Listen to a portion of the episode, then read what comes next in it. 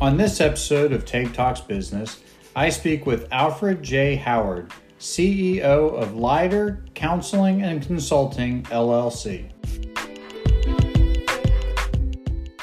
Al, thank you so much for joining me and the listeners for this episode of Take Talks Business. I appreciate you taking the time to to sit with me and, and just have a conversation.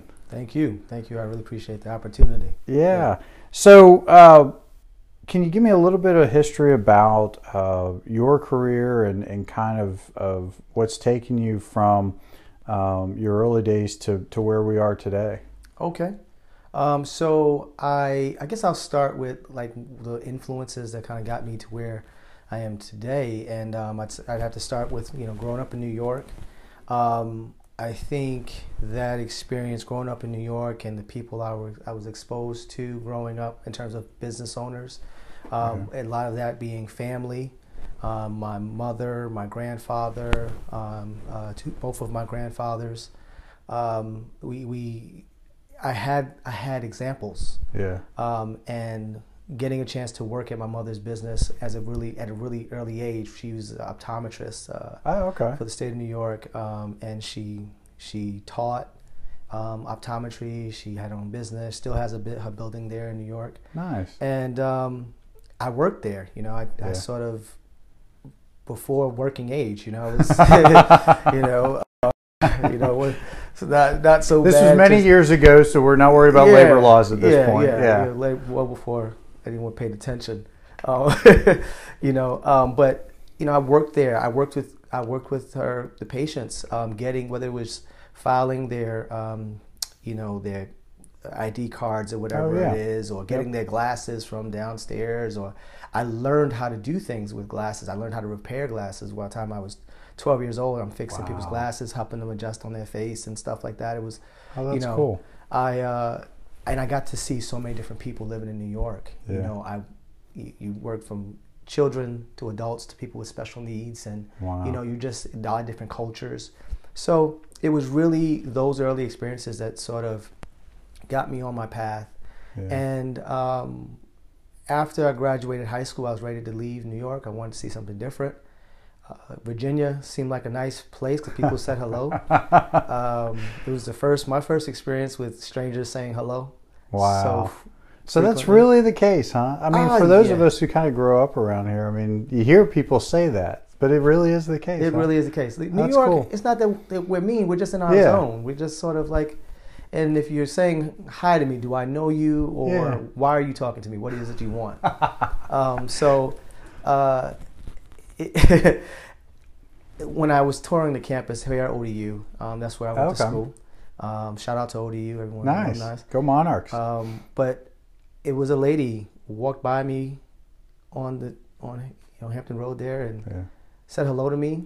She was very nice. I remember I can remember her vividly. Very yeah. nice, unassuming lady said hello to me, but I, I caught myself watch checking my back. Like, what is this lady saying hello to me? That was my first sort of thing. was really odd. Yeah. But anyways, I, I got there, enjoyed my time at ODU, got some great experiences, and um, actually didn't go into this. I didn't go to school for this field. Okay.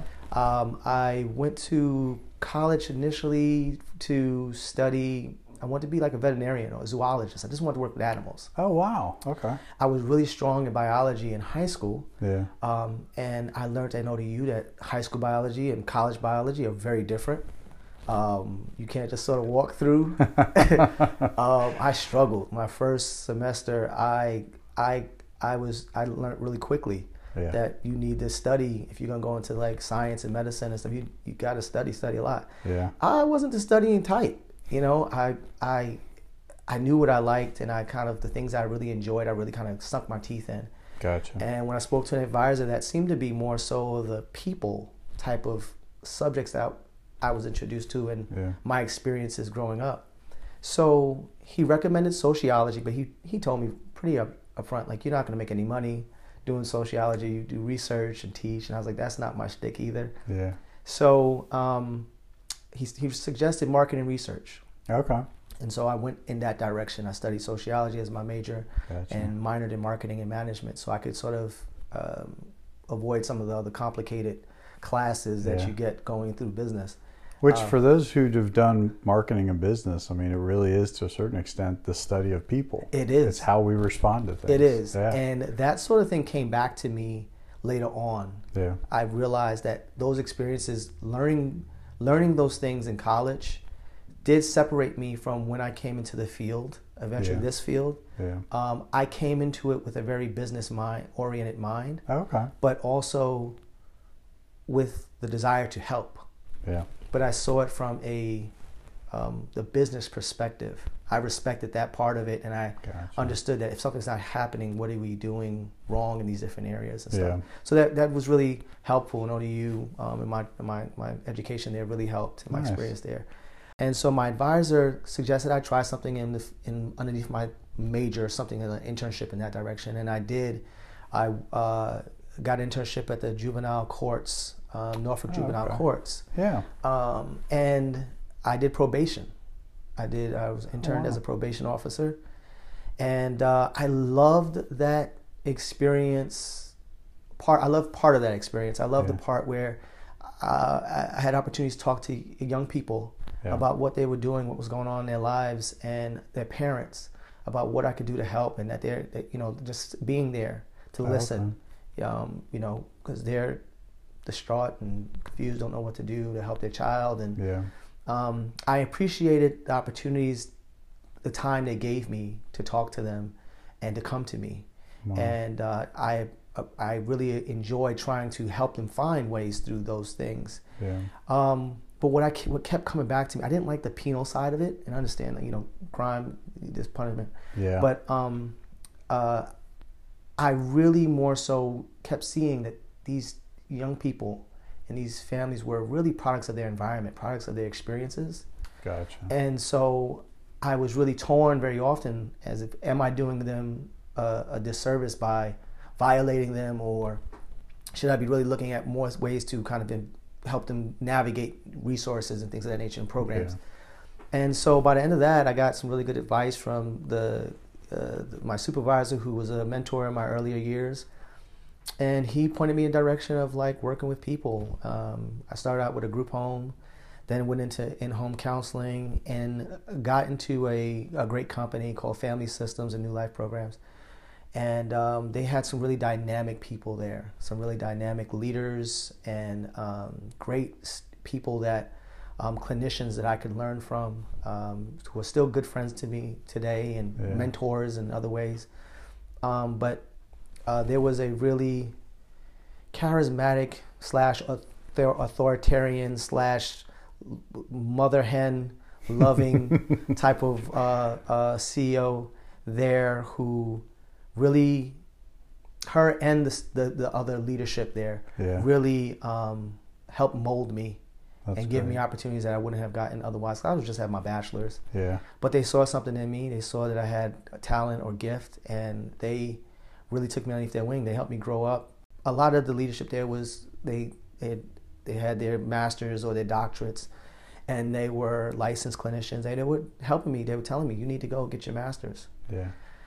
And um, so I started it while I was here, but I just everybody I knew was older than me. They had children and stuff like that, and so I just found myself feeling stuck. Yeah. And I, you know, I had, had a fiance at the time who was working in D.C. and I didn't I knew I didn't want to go to D.C., but I know I didn't want to go back to New York.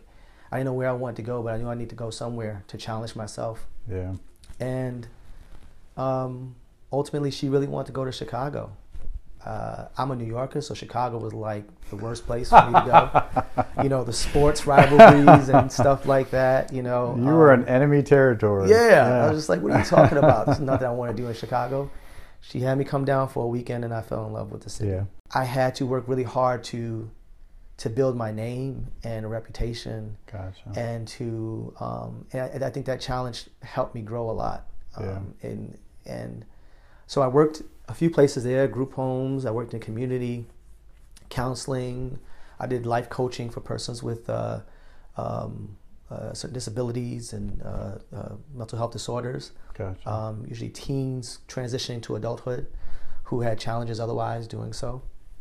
And then I got a, a, one of my favorite jobs, working um, at a children's hospital, Lurie Children's Hospital, okay. um, which is now which is now Lurie's Children's Hospital um, in Chicago, downtown Chicago. Okay. It used to be Children's Memorial, and uh, got a chance to work with some really, really amazing people there.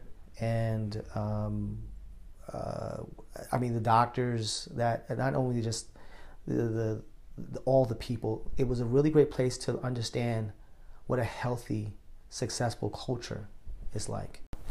And then after, you know, my wife and I, we had our second, by the time we had our second child, it was about time to move back to the East Coast. You know, not having the babysitters, the grandparents and stuff Yeah. like that, the family and stuff. Family. Yeah. We decided to come back. Um, I, I took about two weeks off after working in residential and um, haven't looked back since. I've That's been great. Really enjoying it, and enjoy the flexibility. Um, I, you know, especially in this past year, there hasn't been a, a, a much of a uh, opening Yeah. in, in my time. Having been through that, were there any lessons learned, um, uh, either immediately or or just over an extended period of time that you look back on and go, um, either yeah, I wish I had known that, or or things that if if somebody were to say, hey, I'm going to start a similar business, like Okay. what do I not do? what do you not do? Um, I'd say going into like business ownership, what I found is that you better love it. yeah, You know, um, my my grandfather was really helpful in that. Um, he has a jazz bar, and um, well, he's deceased now since last year, but um, he's had a jazz. He's always had businesses, but he has a, a really um, successful jazz bar in Harlem, and um, for many years.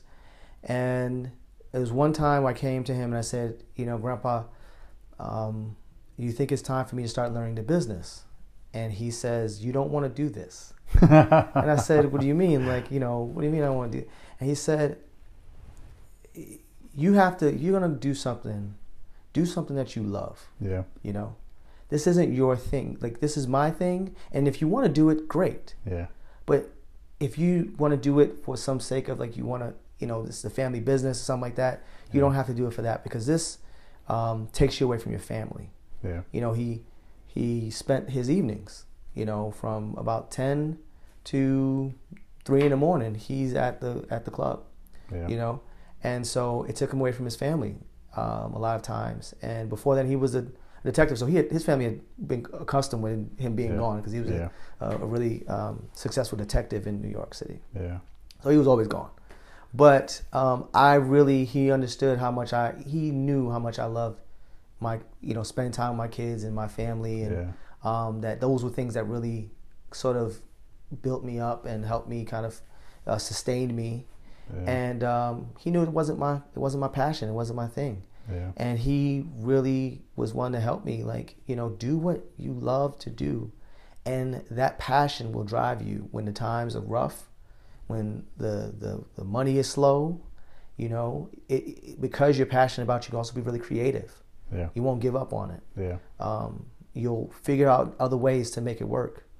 Um, or you figure out new ways to kind of expand the business. yeah, But most importantly, it's like I don't want to leave my business. Yeah. You know, especially if I love it, I got to find figure out a way to make it work. that's great. And So, so, along those same lines, then, um, I mean, you've got a passion for it, and, and I want to make sure um, that people understand exactly what it is you are offering. So, if somebody's going to come work with you, what are the services that you, you provide?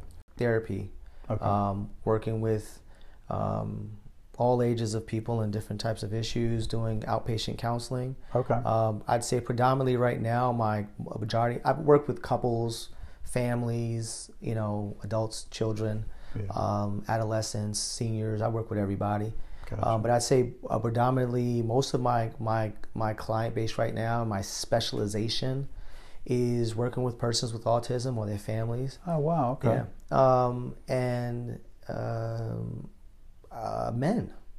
Gotcha. I, I, it's always been an, uh, an area that I felt was underserved because it was undervisited, I guess. Yeah. Like, you know, men didn't really go into counseling a lot, but I knew we had stuff that we needed to work through because I'm, I'm a man who needed I was a man who needed who had stuff and I still work through stuff. Yeah. Now we have stuff to work through, but we aren't the same in terms of like with women generally. We try to talk about our feelings and things like that. We connect in other ways, and we don't, you know, historically we, we kind of kind of push stuff down and stuff like that, and it comes back and bites us in the butt in some other way or something. Um, but um, I'd say in the past year and a half, I've seen more men in therapy than I've seen in my 17 years of doing working with people. Wow.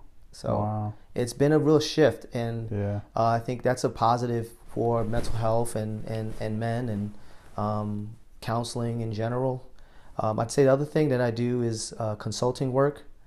Um, I work with um, I do life coaching.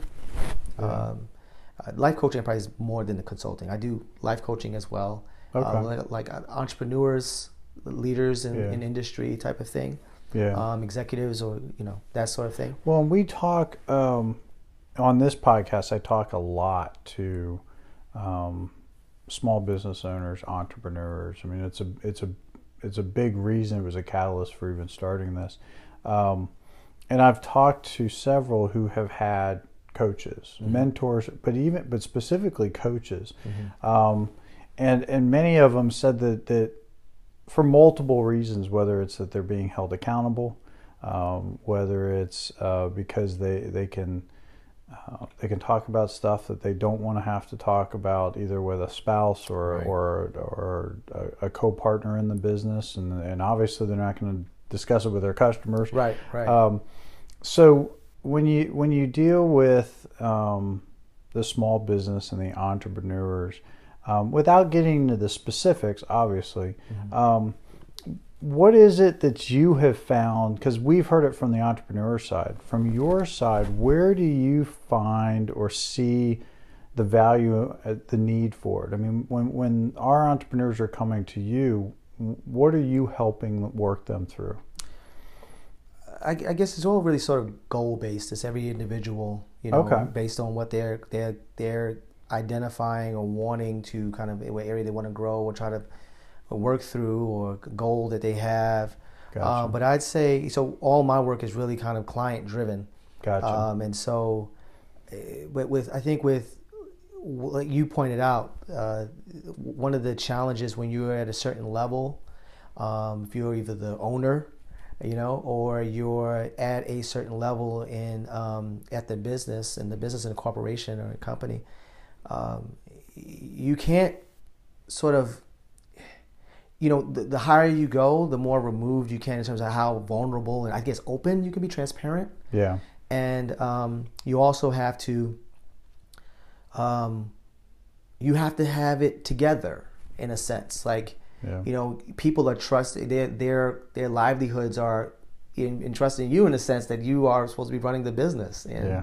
if you don't seem to have it together people to, together people start to lose faith they they get nervous they start to talk and it, it sort of breaks down um, the functioning and at least Yeah. the um, efficiency maybe sometimes of how people work um, because they're distracted by other things Yeah. and increase increases anxiety in the workplace Do you feel that owners and and CEOs tend to feel isolated at times? oh yes Because unlike the the rest of us that can go to a coworker and complain or or or or just uh, say stuff, a, an owner or CEO, there's not usually that person to do that. Maybe there is, but a lot of times uh, there's not that person, or at least even if there is, they're not always comfortable being Right. as open as they might want to be. Right, right. Do you find that's pr- pretty consistent? I think that's probably one of the most consistent Yeah. you know um, factors that plays a role in terms of why they may come to a life coach or a therapist Yeah. uh, because they these they're people too Yeah. you know and they need to there's things that are you know they have families they have um, uh, lives outside of the work and then there's stuff inside the work it's just figuring like what do you you know getting an objective opinion Yeah. an objective some objective feedback about what they should do or what they can do or help them work it through i think you know uh, what we typically tend to do in my field is not tell people what to do, but really help them find the path that's going to be best for them. Gotcha. Um, and so, and then also help to instill the sense of confidence or reassurance, at least, yeah. that something good can come of this. And so, let me take let me take this risk. Let me try this. You know, let me do this. Yeah. And then, um, when you when you do it and, and it works out, or if you do it and it works out, you got someone cheerleading you and who knows what you went through. yeah. Um, and if it doesn't work out, you have someone to say, "All right, let's let's figure this out. What, Yeah. what went wrong, That's great. and let's figure it out." So um, I think that's, but I don't think that they get. You know, there's that.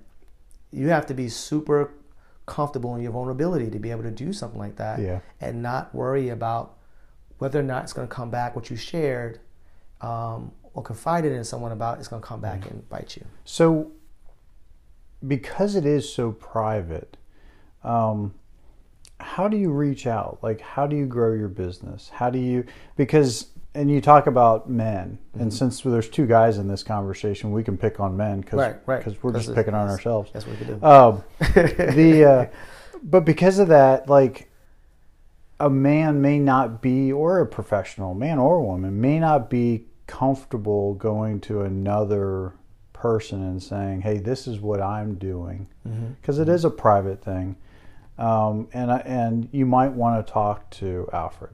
Um, so.